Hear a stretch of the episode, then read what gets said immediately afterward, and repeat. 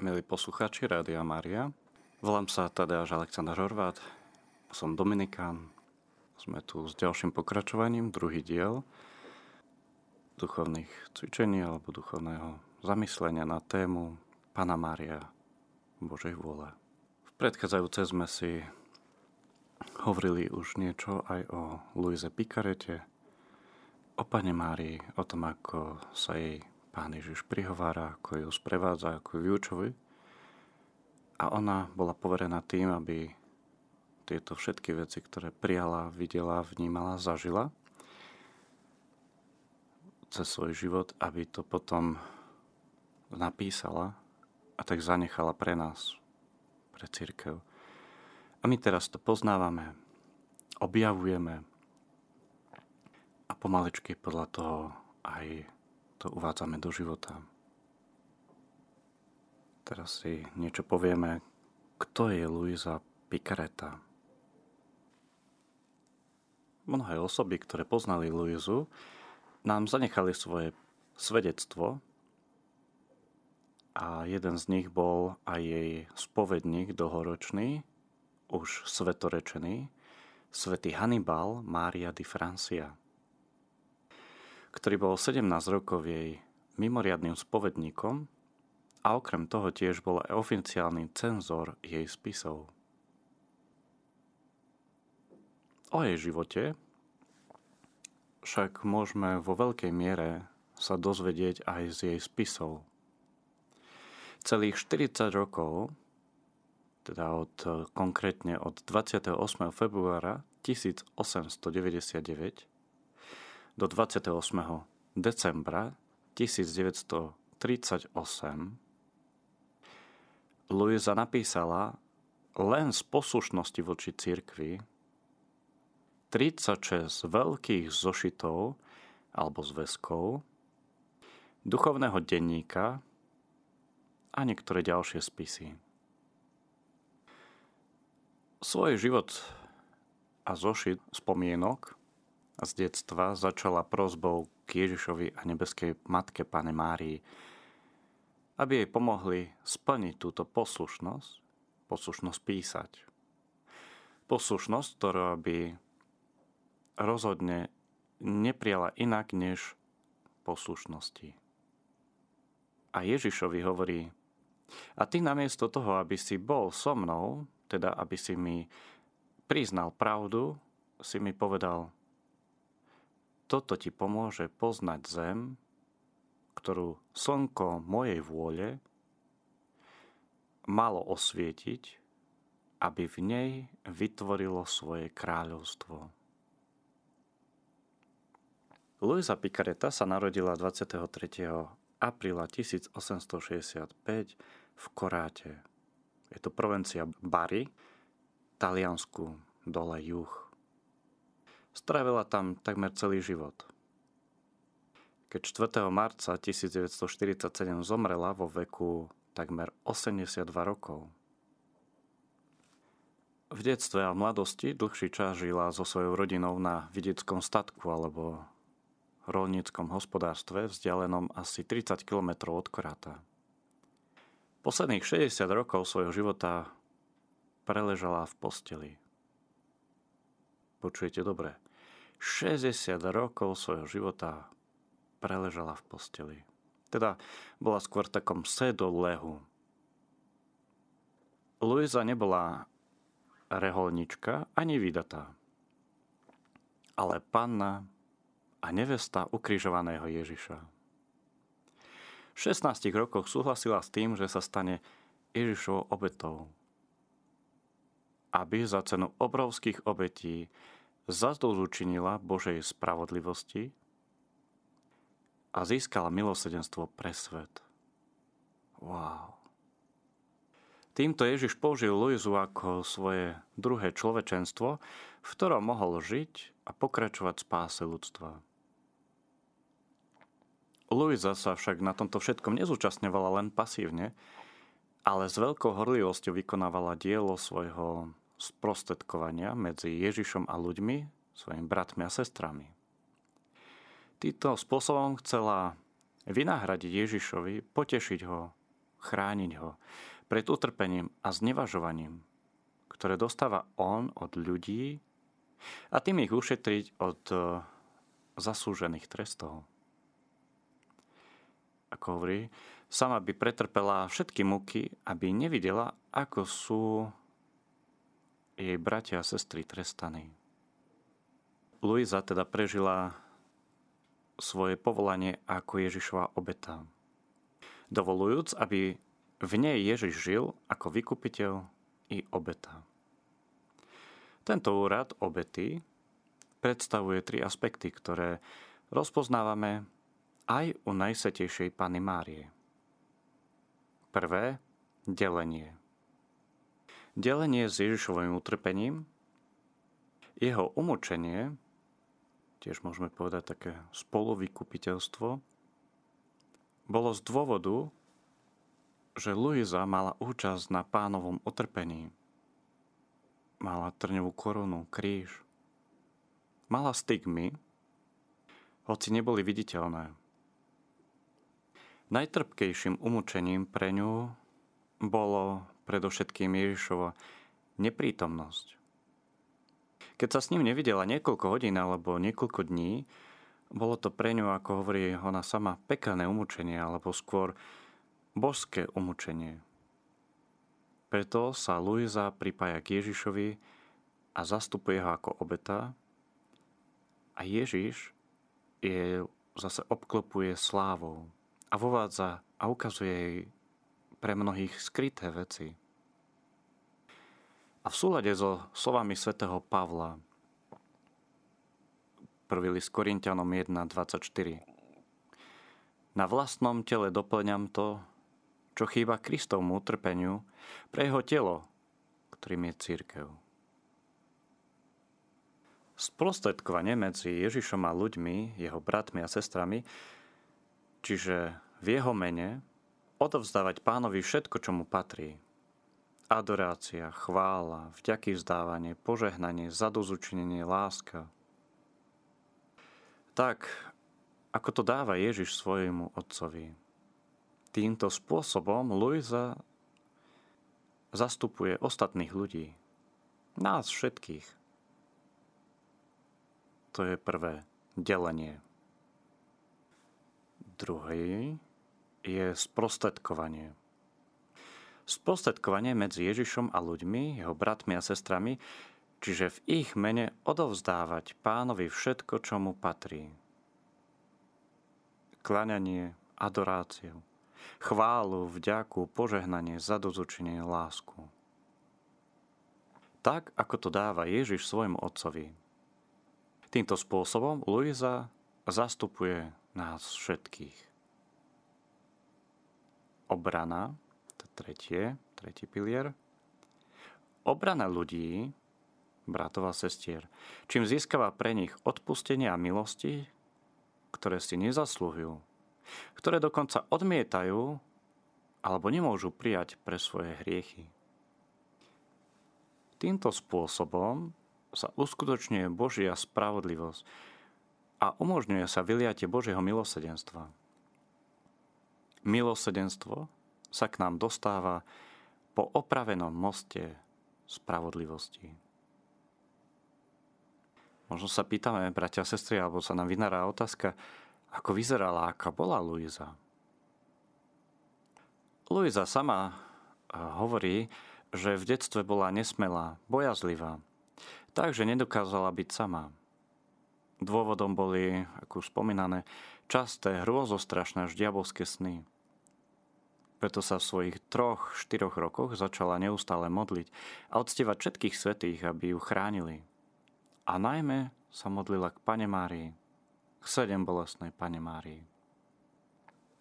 Preto sa v podstate aj tak odčlenila od ostatných detí a nezúčastňovala sa bežných hier detských ani so svojimi sestrami. Luisa bola štvrtá z piatich dcer. Vo veku desiatich rokov prijala v jeden deň prvé sveté príjmanie a pristúpila tiež ten istý deň aj k birmovaniu. Vtedy začala počuť vo svojom vnútri hlas, vo svojom srdci, ktorý jej do, dodával odvahu, veľa pokoja a vďaka čomu sa prestala báť. Začala zažívať prítomnosť a podporu Ježiša, milovanej matky, bohorodičky Pany Márie aniela strážneho. V 11 rokoch sa stala dcerou Márie. Poslednicom tých vnútorných počúvaní, lokúcií, ju Ježišov hlas učil o čnostiach, o svojej láske, ale aj o kríži. Niekedy ju opravoval, inokedy ju pozbudzoval. Takto Luisa zostáva celé hodiny na kolenách, takmer bez pohnutia, ponorená do modlitby. Ježiš jej predovšetkým hovoril o svojom skrytom živote, o svojom vnútornom živote. Ale hoci bola plachá, bojazlivá, ako sama hovorí, bola aj živá a veselá. Skákala, behala, ako sama hovorí, bola tiež nezbedná. Mala takú povahu, že ju nelákali bežné veci tohto sveta, dokonca ani tie normálne a zo takého spoločenského života, ktorým sa akoby inštinktívne vyhýbala. Svetý Hannibal di Francia o nej napísal v roku 1915. Ona chcela žiť osamelo, skrytosti, anonymne. Za nič na svete by nenapísala nejaké osobné, dlhé, dlhotrvajúce rozhovory s milovaným Ježišom, ktoré mala od najmladších rokov až do dnešných dní. A ktoré budú ďalej pokračovať, kto vie dokedy. Keby jej to pán výslovne nenariadil tak osobne, ako aj pod svetou poslušnosťou duchovných spovedníkov. Luisa však sa podriaduje poslušnosti oddanie s veľkou silou a veľkodušnosťou. Pokračuje ďalej. Je podrobená do takej miery, že v myšlienkach na svetú poslušnosť by dokonca bola pripravená rezignovať z raja, z neba, ako sa skutočne aj v podstate stalo. A táto duša ostane v neustálom boji medzi ťažkosťami, skrývať sa a neustálou poslušnosťou, ktorej musí absolútne odstúpiť. Ďalej pokračuje tý Hannibal. Poslušnosť vždy vyhráva o nej. To stanovuje jedno z najväčších vlastností právého ducha, solidárnej a vyskúšanej čnosti.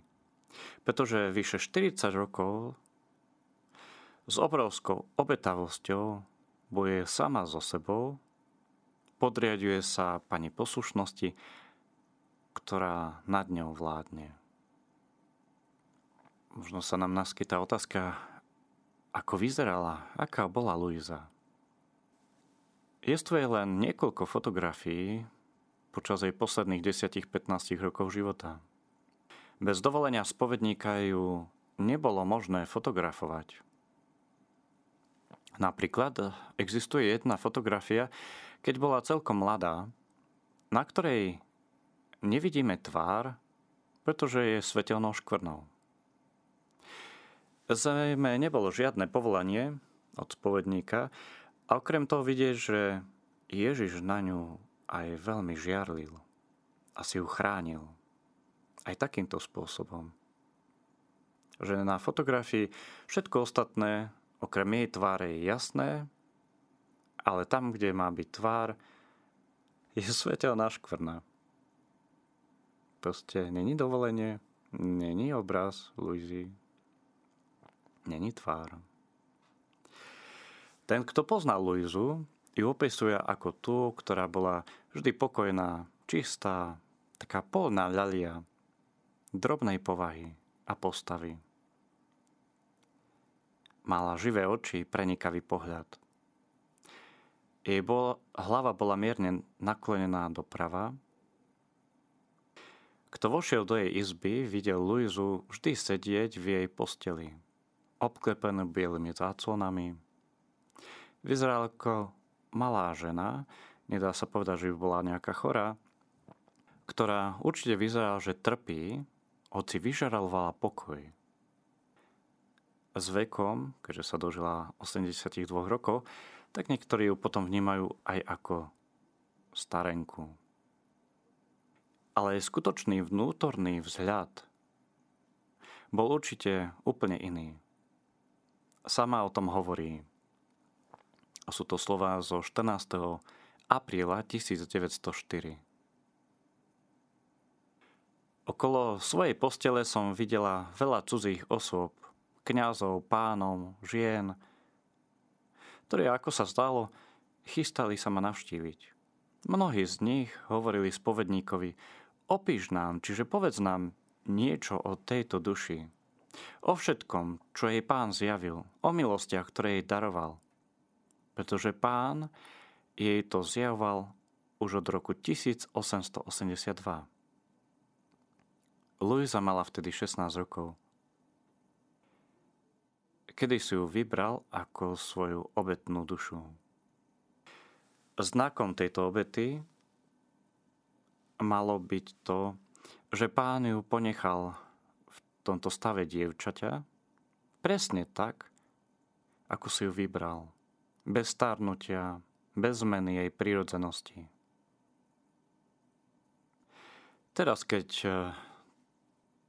to hovoríme, nevieme, ako videla ona sama seba. Dokonca ani po mnohých rokoch ťažko môžeme povedať, aká bola jej e, postava. Lebo často ležala len tak na posteli v tom sede lehu, ako obeta takmer neustálom utrpení a predsa rada príjmala, aj keď prišli niektorí ľudia. Niektorých ľudí prijala. A keďže bola odkazaná na to, že bola ležiaca, tak potrebovala okolo seba ľudí, ktorí sa o ňu opatrovali, starali neustále. Svetý Hannibal di Francia o nej píše takto – aj keď nemá žiadne vzdelanie, je hodné obdivu nebeskou múdrosťou, ktorou oplývala, ktorú ju pán zahrňal, aj učením svetých. Keď hovorí, prináša svetlo a potešenie. Nechyba jej talent. Jej vzdelanie sa skončilo na úrovni prvej triedy základnej školy. Jej spisy sú plné chýb, hoci v nich nechýbajú k zjaveniam určité e, výro- výrazy, ktoré, ako sa zdá, jej vštepoval náš pán. Vo veku 18 rokov, skôr ako bola trvalo priputaná k posteli, vstúpila do dominikánskej rodiny ako terciárka a prijala meno Madena. V skutočnosti Luisa má veľa spoločného s Máriou Magdalénou. Tou, ktorú veľmi milovala. Ako nachádzame u Lukáša 7.47. Mária Magdaléna bola prvá, ktorá po nebeskej Pane Márii uvidela z mŕtvych stáleho Ježiša a ktorá ho oznámila apoštolom, ale oni jej neuverili. Podobne Luisa dostáva úlohu oznámiť veľkú predzvesť o príchode na zem a církev kráľovstva Božej vôle. Pretože je to jej druhá misia. Má sa postarať o to, aby konečne prišlo Božie kráľovstvo. Medzi stvorenia tak ako sa to uskutočnilo v Ježišovi a Márii. Možno sa pýtame, ako Luisa uskutočnila svoje povolanie. Už sme si spomenali v tom predchádzajúcom stupe, že Luisa už od svojho prvého svetého príjmania teda dňa aj birmovky u nej v jeden deň, počula vo svojom vnútri Ježišov hlas, ktorý ju viedol. Keď mala 13 rokov v jeden deň, keď pracovala vo svojom dome, bola sústredená v modlitbe, počula na ulici veľký krík. Pri vyklonení z balkona uvedela veľký dáv. Uprostred tohto dávu trenium korunovaného Ježiša nesúceho kríž. Vtedy sa na ňu Ježiš pozrel a požiadal ju o pomoc. Bolo to prvýkrát, čo ho videla. Ako 13-ročná. A od tej chvíle Luisa horela neupokojiteľnou túžbou trpieť z lásky pre Ježiša. Po tomto videní až do 16. roku života prechádzala Luisa drsnou duchovnou a fyzickou skúškou. Bojúc s démonmi, odrážajúcich útoky, návnady, pokušenia, nátlaky, útrapy až po úplné porazila. Počas posledného boja, ktorá prešla, Luisa stratila vedomie a druhýkrát uzrela Ježiša trním korunovaného a faskajúceho hriešnikmi. Začal, čo Matka Božia Mária plakala vedľa a pozerala na ňu. Vtedy prijala stav obety, ku ktorej ju pozbudzoval Ježiš aj Mária. Tak sa začalo jej prvé hoci skryté telesné utrpenie Ježišovo umúčenia. Prehlbované nevyslovným utrpením tak duchovným z dôvodu Ježišovej neprítomnosti, ako aj morálnym. Faktom je, že rodina odhalila jej utrpenie a milila sa aj v chorobe, čo bolo známe mnohým ďalším osobám a tiež nepochopeniu, nepriateľským postojom kňazov, od ktorých, ako dokonale o tom vedela, bola úplne závislá. Potom sa videnia Ježiša zintenzívňovali a Luisa sa začala postupne podielať na rôznych utrpeniach jeho umúčenia, najmä na trňu korunovaní, bolestiach a súženiach, ktoré jej znemožňovali príjmať potravinu z tohto dôvodu vyvrátila prijaté jedlo a od 16 rokov, od 16 rokov zostáva úplne o hlade, čiže bez jedla. To znamená, na malé výnimky až do smrti žila len z najsvetejšej Eucharistie. Tak, ako to Ježiš od nej chcel, ako je to ponúkol, v otcovej vôli. Luisa často strácala vedomie a jej telo bolo niekedy na niekoľko dní tuhé, akoby zmrazené, ako kamenná socha. Bez životných funkcií a jeho váha bola obrovská. Počiatočnom období, keď sa nachádzala v tomto stave, bol jej duch v tele a pritom vnímajúc Ježiša, vychádzala zo svojho tela a išla za Ježišom všade. Tento stav sa začal objavovať v dôsledku čoraz väčších utrpení pánovho umúčenia. Je to on, kto nazýva Luizu svojim bežným stavom. Takto denne umierala a zostávala tak, až kým neprišiel kňaz zvyčajne spovedník, a nevytrhol ju z tohto stavu smrti požehnaním na ktorúkoľvek časť tela. V mene poslušnosti. To bol skutočný dôvod, pre ktorý bola Luisa priputaná k posteli asi 64 rokov bez akejkoľvek preležanín alebo iných chorôb. Príčinou nebola choroba, ale účasť na fyzickom a mystickom Ježišovom účení. Vo veku 22 rokov bola trvalo priputaná na lôžko.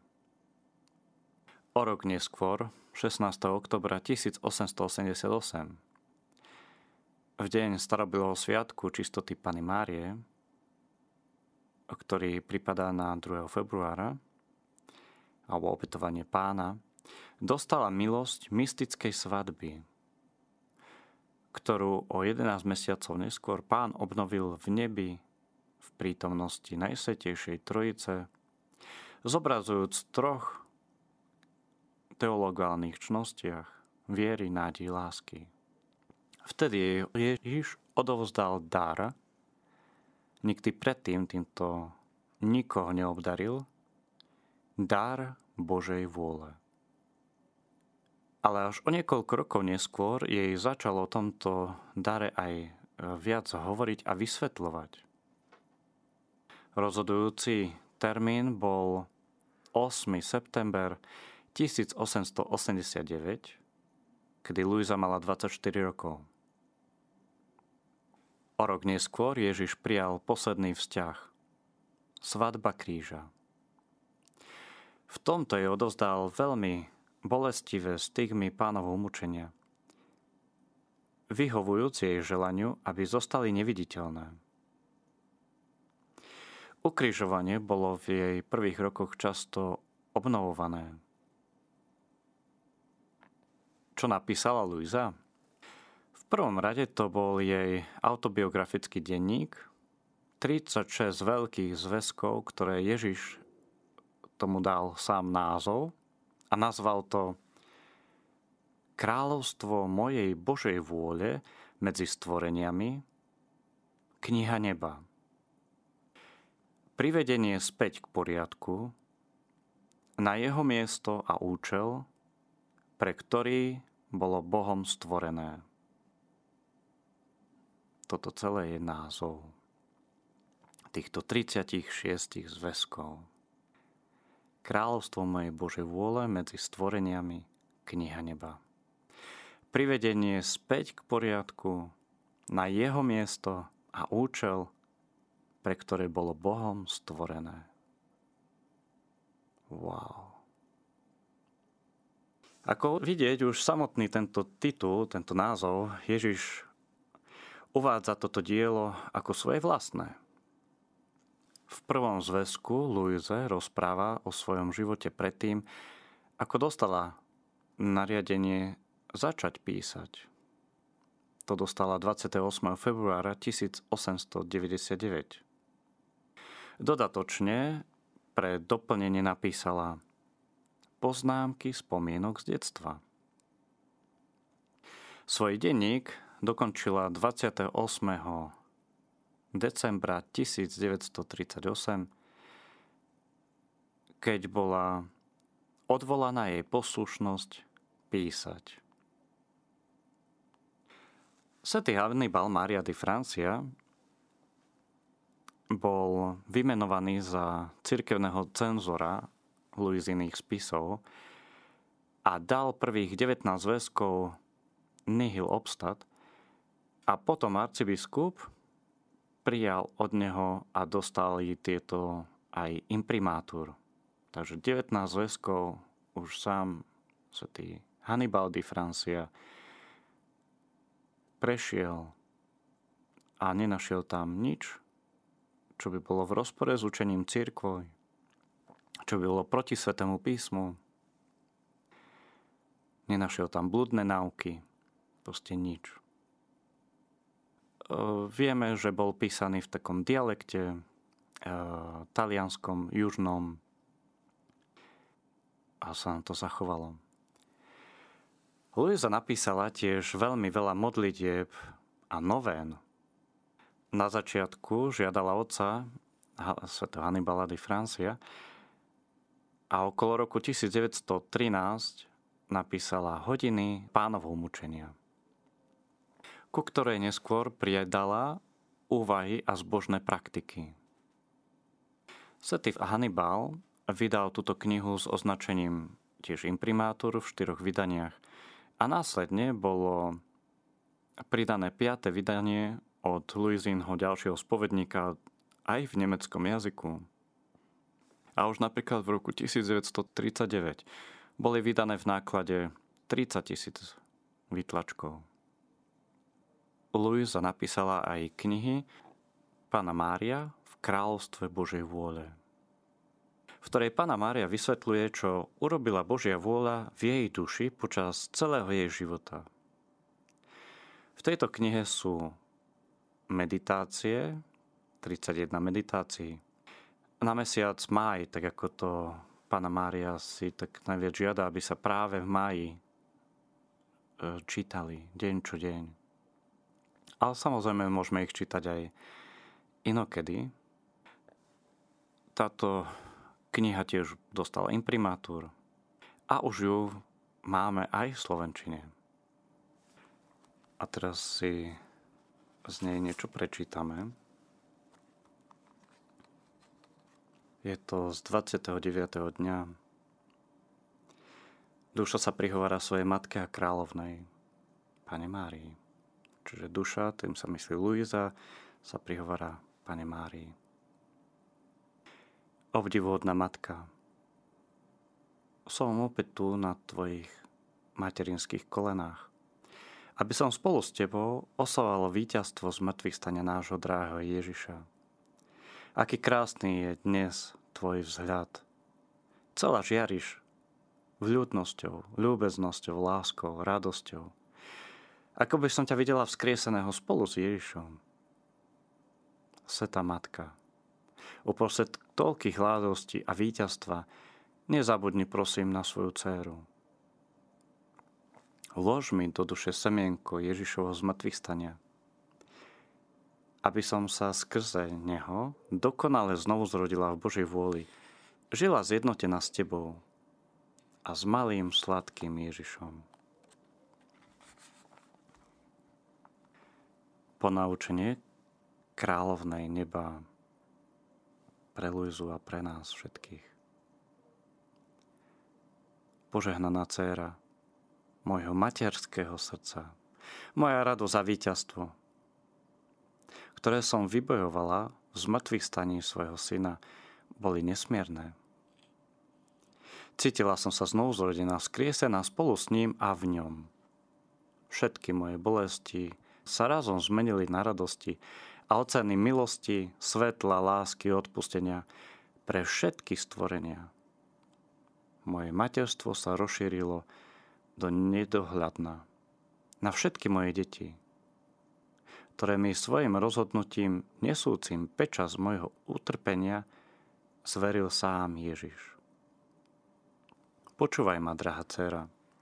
Mala by si vedieť, že po smrti svojho syna som spolu s milovaným Jánom a Máriou Magdalénou sa utiahla do večeradla. Moje srdce však prebodával meč bolesti nad tým, že pri mne zostal len Ján – pretože som zorodená zármutkom povedala, a čo ostatní apoštoli? Kdeže sú? Nuž, kde boli? Keď videli, že Ježiš je mŕtvý, rozprchli sa na všetky strany. No neskôr, zasiahnutý milosťou, s pláčom a pohnutím, začali jeden po druhom prichádzať ku mne až sa napokon všetci zhromaždili okolo mňa. Vzdali mi poctu, svojimi slzami a vzdychmi. Prosili o odpustenie za to, že tak zbabelo opustili svojho majstra a ušli. S materinskou láskou som ich prijala v bezpečnom útočište v arche spásy, ktorým je moje srdce. Všetkých som uistila o tom, že môj syn im odpustil. Pozbudila som ich, aby sa nebáli. Povedala som im, že ich osud je v mojich rukách, pretože môj syn mi ich dal všetkých za synov. A ja som ich prijala do svojho srdca. Požehnaná dcéra, ako už vieš, bola som očitým svetkom z stania svojho syna. Nikomu sa však o tom nepovedala, pretože som čakala, až sa im vo svojej sláve a víťazstvej moci zjaví sám Ježiš. Prvým, kto ho videl po skriesení, bola najšťastnejšia Mária Magdaléna. A potom sa ukázal ďalším zbožným ženám.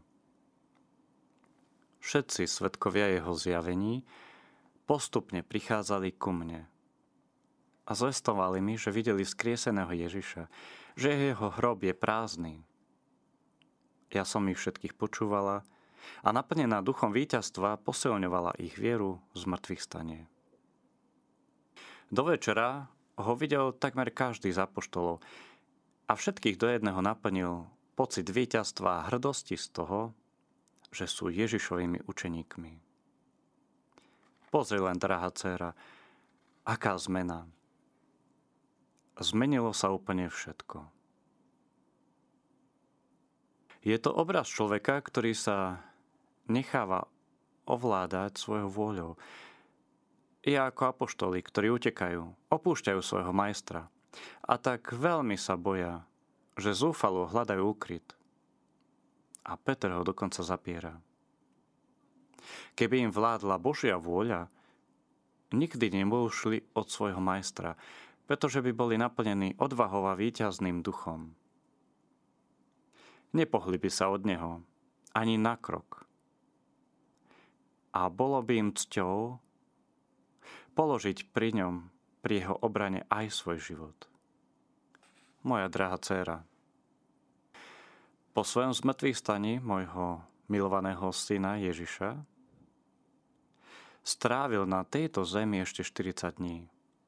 V tom čase sa často zjavoval apoštolom a ostatným učeníkom, aby upevnili ich vieru a istotu o zmrtvých staní a vo chvíľach, keď nebol pri nich, sa zhromažďoval so svojou matkou vo večeradle, obklopený dušami, ktoré vyslobodil z predpeklia keď sa naplnilo 40 dní, môj milovaný Ježiš udelil svojim apoštolom posledné pokyny a zanechal im svoju matku ako vodkyňu a učiteľku, prislúbil im zoslanie Ducha Svetého. Potom ich požehnal, rozlúčil sa s nimi a pred ich očami sa vzniesol do neba, sprevádzaný veľkým zástupom duší, ktoré vytrhol z pazurov podsvetia všetci prítomní, bol ich veľký počet, ho videli vystupovať do neba. No keď už bol veľmi vysoko, vzal im ho z očí žiarivý oblak. Moja drahá dcéra, ved, že tvoja matka ho nasledovala až do neba, kde sa zúčastnila na veľkej oslave jeho na nebo vstúpenia. Bolo to náležité a primerané, o to viac, že nebeská odčina nebola cudzia a mne. A potom oslava môjho syna, vzatého do neba, by bezo mňa bola neúplná a nedokonalá. A teraz mám pre teba, cerenka, celkom krátke slovo.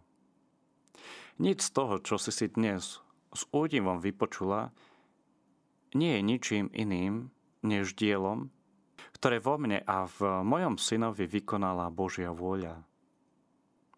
Preto si veľmi túžim vdýchnuť účinné pôsobenie život Božej vôle. Tento život totiž sebe nosia všetci. U väčšiny ľudí je akoby pridusený, pretože sa ho usilujú využiť na svoje sebecké ciele. A tak hoci dokáže konať zázraky svetosti, milosti a skutky hodné jeho moci, ľudia ho núčia nečine stáť so založenými rukami a zabraňujú prejaviť jeho silu. Maj preto bdelé srdce, nepremeškaj čas milosti, ale umožni nebeskému kráľovstvu Božej vôle, aby sa rozhostilo v tvojej duši, so svojou mocou vykonalo všetko, čo chce a tak, ako to chce.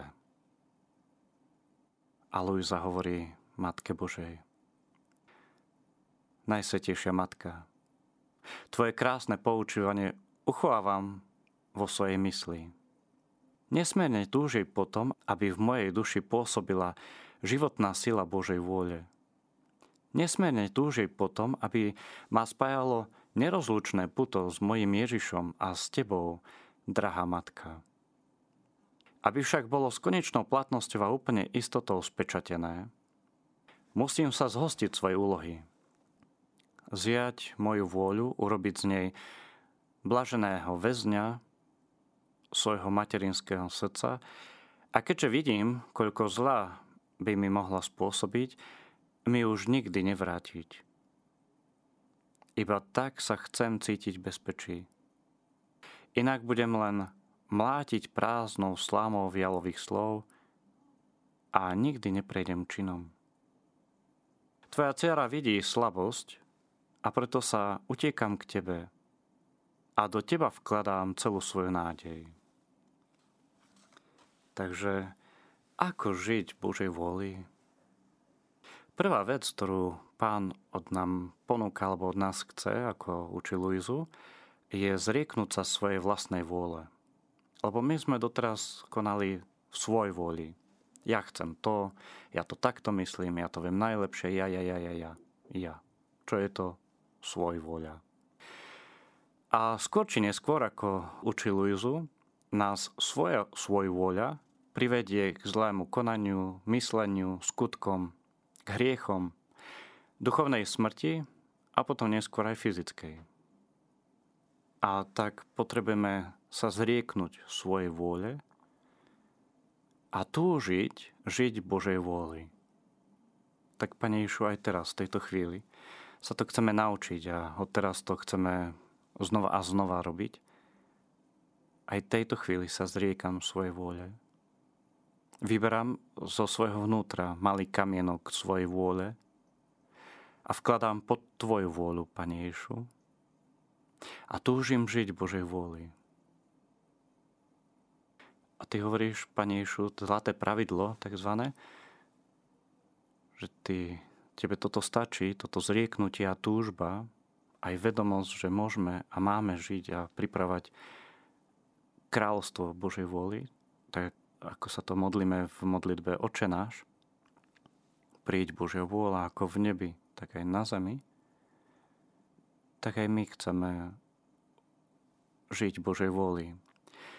A ty hovoríš, že stačí sa zrieknúť, stačí vedieť, túžiť a ty ostatné doplníš. Milí posluchači Rádia Mária, lúči sa s vami Tadeáš Mária, Alexander Horvát, Dominikán, a preberali sme si cyklus Mária v živote Božej vôle. Lúčim sa s vami. Do počutia.